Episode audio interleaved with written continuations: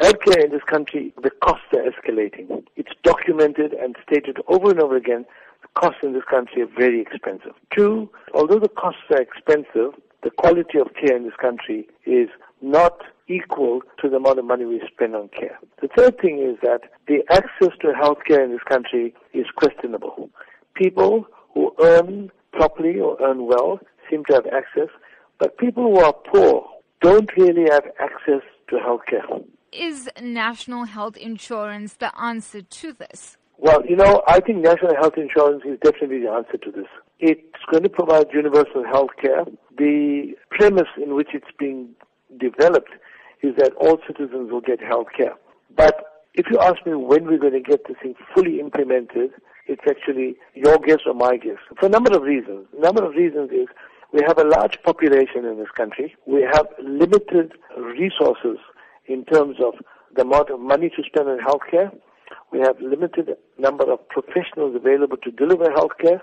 We must support national healthcare. The ethos is correct. But we got a long way to go before the citizen on the ground will receive that benefit and access to good quality health care.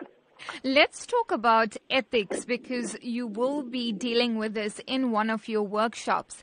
And there's concern that medical practitioners aren't acting as they should be in the best interest of patients. And that has given rise to a range of medical negligence cases, both in the public and private sector. Do you believe it really is a matter of going back to basics? Going to have one little disclaimer to start with in the sense that the percentage of people that contravene ethics and don't subscribe to good medical care is very small. It's about 2.5%, 3% of the doctors.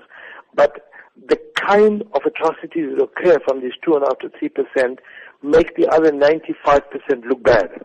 One of the reasons here in this country, the focus is on the doctor, the focus is on the system, the focus is on the medical aid and on hospitals. We're not having a thing called patient-centered care. We need to move to patient-centered care where the patient should be the most important person in this entire interaction for healthcare services.